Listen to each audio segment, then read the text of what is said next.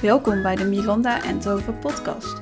Een podcast over ondernemen en persoonlijke ontwikkeling. Van geldzaken tot leuke anekdotes. De ene keer alleen en de andere keer met een gast. Have fun! Hallo, hallo. Hier ben ik weer. Alleen vandaag, want ik ga het hebben over mijn money mindset. Ik heb het hier al over gehad in podcast nummer 13. Dat was in maart 2020. Dus dat is uh, ruim een jaar geleden, anderhalf bijna. En vandaag ga ik het er dus weer over hebben. Maar mocht je die podcast nummer 13 nog niet geluisterd hebben, luister die dan misschien even eerst, want dan begrijp je mijn hele verhaal. Want er blijft een beetje een cliffhanger hangen. Dat kan ik niet zo zeggen. Er is een cliffhanger in podcast nummer 13. Ik vertel daar namelijk dat ik heb besloten dat ik in 2020 een ton omzet wil draaien. En ik heb natuurlijk nooit verteld of dat gelukt is. Dus dat ga ik vertellen in deze podcast. Verder ga ik vertellen hoe mijn money mindset nu is en wat er is gebeurd afgelopen jaar. Want er is op het gebied van money in mijn leven erg veel gebeurd. Dus daar ga ik het allemaal in deze podcast over hebben. Goed, ik ga maar beginnen met die cliffhanger. Want een ton omzet in 2020, is dat gelukt? Nee, is het korte antwoord. Uh, maar ik ben wel heel erg in de buurt gekomen. Uh, ik heb net nog even gekeken in mijn uh, boekhoudprogramma. En de omzet van 2020 was iets meer dan 80.000 euro. Dus ik ben echt wel flink in de buurt gekomen van die 100.000. Uh, waar ik heel blij mee ben. Ik vond het eerst trouwens heel moeilijk. Maar nu, als ik er nu naar terugkijk, denk ik. Ik heb dat fucking goed gedaan. Want wat er ook nog eens gebeurde in 2020 was dat corona opeens om de hoek kwam kijken. En het dus allemaal niet meer zo heel makkelijk was als dat het daarvoor leek. Ik had namelijk in 2020 ook nog een event gepland. En nog wat andere dingen die allemaal niet door zijn gegaan.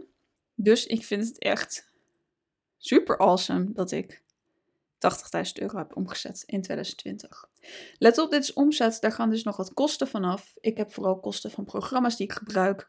Ik heb wat uh, derden ingehuurd om dingen voor mij te doen. Coaching, cursussen die ik heb gedaan. Dat soort kosten gaan daar allemaal nog van af. Maar alsnog is het een hele fijne omzet en waar ik, waar ik dus nu achteraf heel erg trots op ben. Ik heb het in die podcast nummer 13 ook over dat ik het moeilijk vind wat ik gratis doe voor mensen en wat niet. Daar moest ik zelf een beetje me lachen nu ik dat terug hoorde. Want op dit moment, nou, als je, me even, als je me al een tijdje volgt, dan weet je dat ik aan het veranderen ben qua business. Ik maakte eerst websites, online programma's, webshops voor ondernemers. En nu wil ik veel meer mijn eigen creativiteit uiten. En dat doe ik door sketchnotes te maken. En op dit moment ben ik bezig met mijn zichtbaarheid. Ik wil meer zichtbaar zijn. En ik wil dat mijn sketchnotes herkend worden door mensen. Mensen weten dat ik dit doe, wie ik ben. Daar ben ik heel erg mee bezig. En dus doe ik op het moment vrijwel alles daarvoor gratis. Heb af en toe een opdracht ertussen zitten. Maar ik doe heel veel gratis delen. Zodat mijn naamsbekendheid omhoog gaat. En dat mensen mij gaan herkennen. Dus dat vind ik heel grappig dat ik toen heel erg op een punt zat. Dat ik dacht, ik kan nu wel geld vragen voor dingen. En nu sta ik natuurlijk weer helemaal aan het begin. En doe ik dus weer heel veel gratis voor mensen. Of zelfs onverwachts. Dat ik een QA of een webinar voorbij zie komen van een ondernemer. En dat ik daar, zonder dat ze het weten, een sketchnote bij maak. En die dan deel op social media. En ook nog nastuur naar de ondernemer. Dus dat is ongevraagd. Uh, en daarmee creëer ik voor mezelf heel veel um, interactie weer met de volgers van die ondernemer, omdat die ondernemer het weer gaat delen. Dus dat is een beetje mijn tactiek die ik nu inzet. Dus vandaar dat ik daar een beetje om moest lachen. En dan mijn money mindset voor 2021. Ik zei net al, er is superveel gebeurd afgelopen jaar. Want in 2020 ehm, hebben Jonathan en ik een huis gekocht. We hebben, dat is in 2021, in 2021 ehm, raakte ik zwanger. En we hebben een auto gekocht, tweedehands wel te verstaan. Maar er is dus heel veel geld uitgegaan, om maar even zo te zeggen.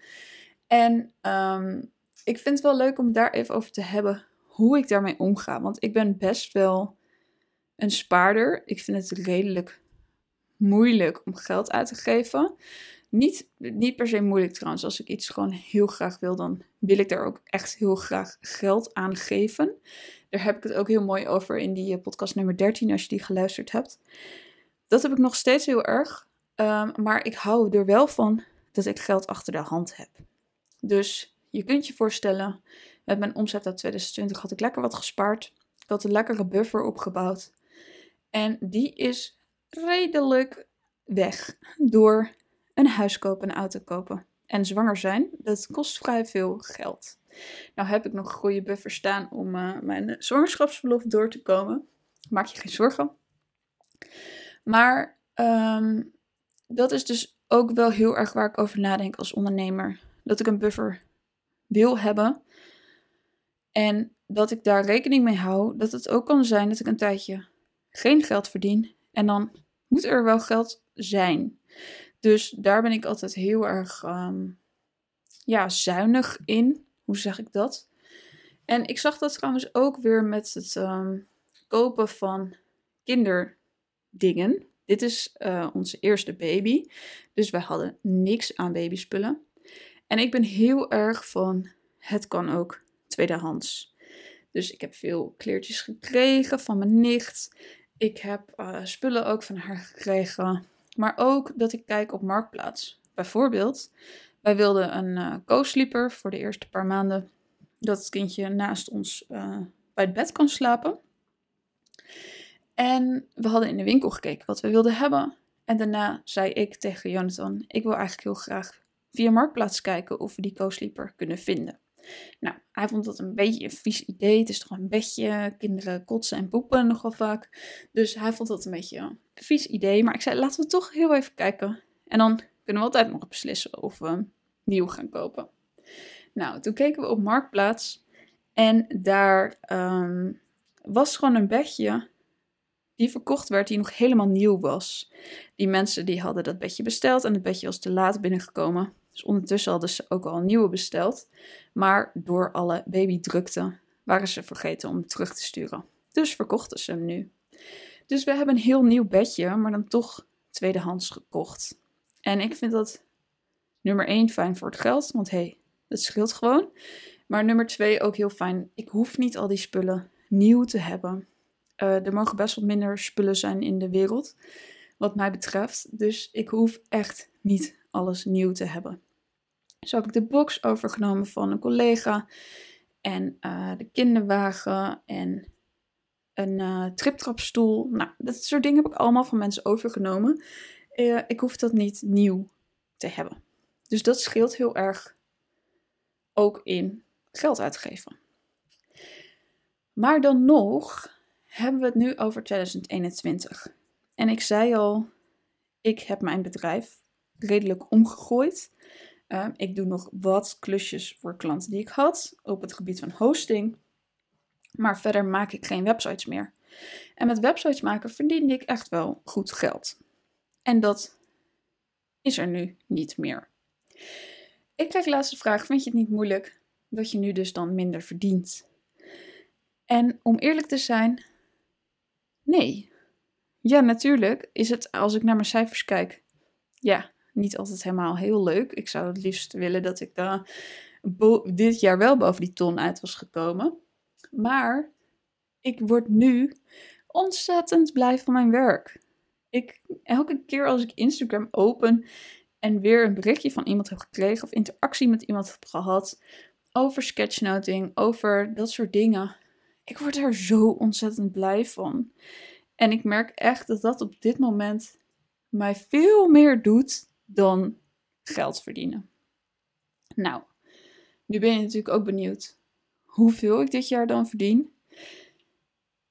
omdat het minder is, dat, dat zeg ik al, dan vorig jaar. Nou, dit klopt, want ehm, ik ga rond de 40.000 euro verdienen dit jaar. Nou, ik weet het al redelijk precies, omdat ik nog maar vier weken ga werken voordat ik verlof heb. Of vijf, vier en half, zoiets. Dus ik ga dit jaar vier maanden niet werken, want dan is mijn verlof.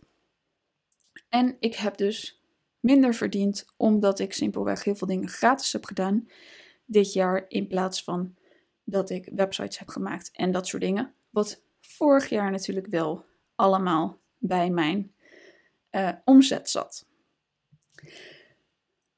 Alsnog vind ik het redelijk netjes voor wat ik. Uh, voor hoeveel ik minder heb gedaan dan uh, vorig jaar. Uh, maar als doel heb ik wel echt dat dit volgend jaar omhoog gaat. Dus ik wil een doel neerzetten volgend jaar van 150.000 euro. En uh, waarom stel ik zo'n hoog doel? Dat is punt 1 om mezelf uit te dagen. Als ik 100.000 zou zeggen, is het misschien ook al redelijk uitdagend omdat ik nieuwe diensten heb. Maar ik weet wel dat ik daar al bijna een keer ben geweest. Dus ik vind het wel goed om mezelf uit te dagen. Om het, dat doel weer even wat hoger neer te zetten. En om daardoor echt, echt ervoor te gaan om die naamsbekendheid goed te krijgen. Om opdrachten te fixen. Om uh, mensen te laten weten wat ik doe en wat ze aan mij kunnen hebben. En ik denk dat in mijn geval ik nog gemotiveerder ben als ik die lat hoog leg. En dat betekent dus niet dat ik dat per se moet halen. Dus zoals met die 100.000, ik heb 80 gehaald. Ik ben er heel blij mee. Ik ben heel erg trots op dat ik dat heb gehaald. Dus als ik van 150 de 100 haal, ben ik waarschijnlijk ook heel erg trots. Maar het is wel, doordat die lat hoog ligt, ga je eerder harder daarvoor werken.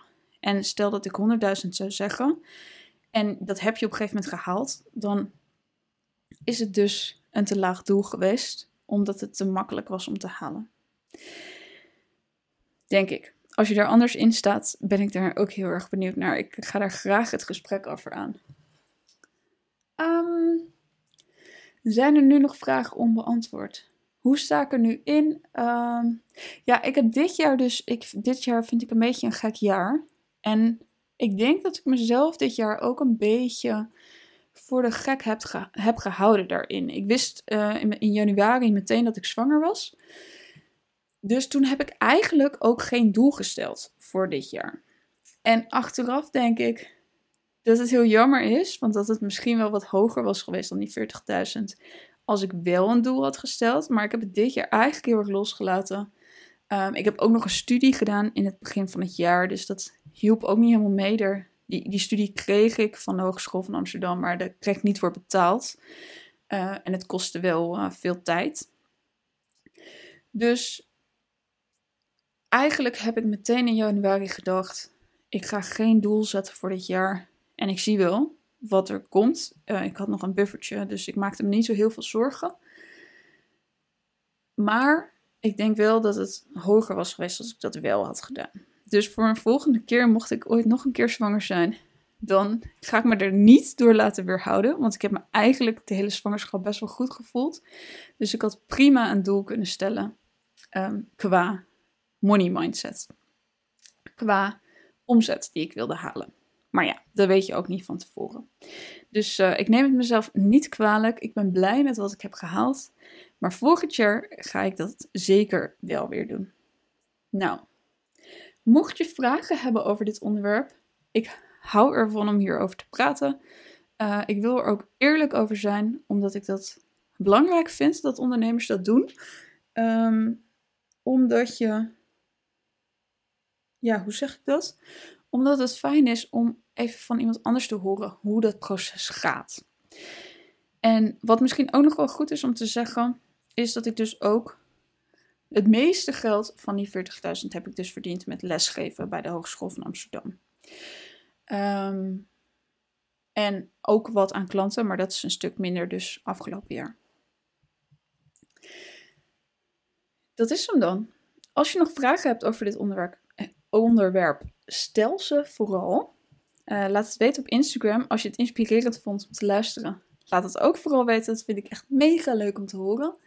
En als je via Apple Podcast luistert, wil je mij dan sterretjes geven en misschien zelfs een leuke review plaatsen. Daar word ik erg blij van.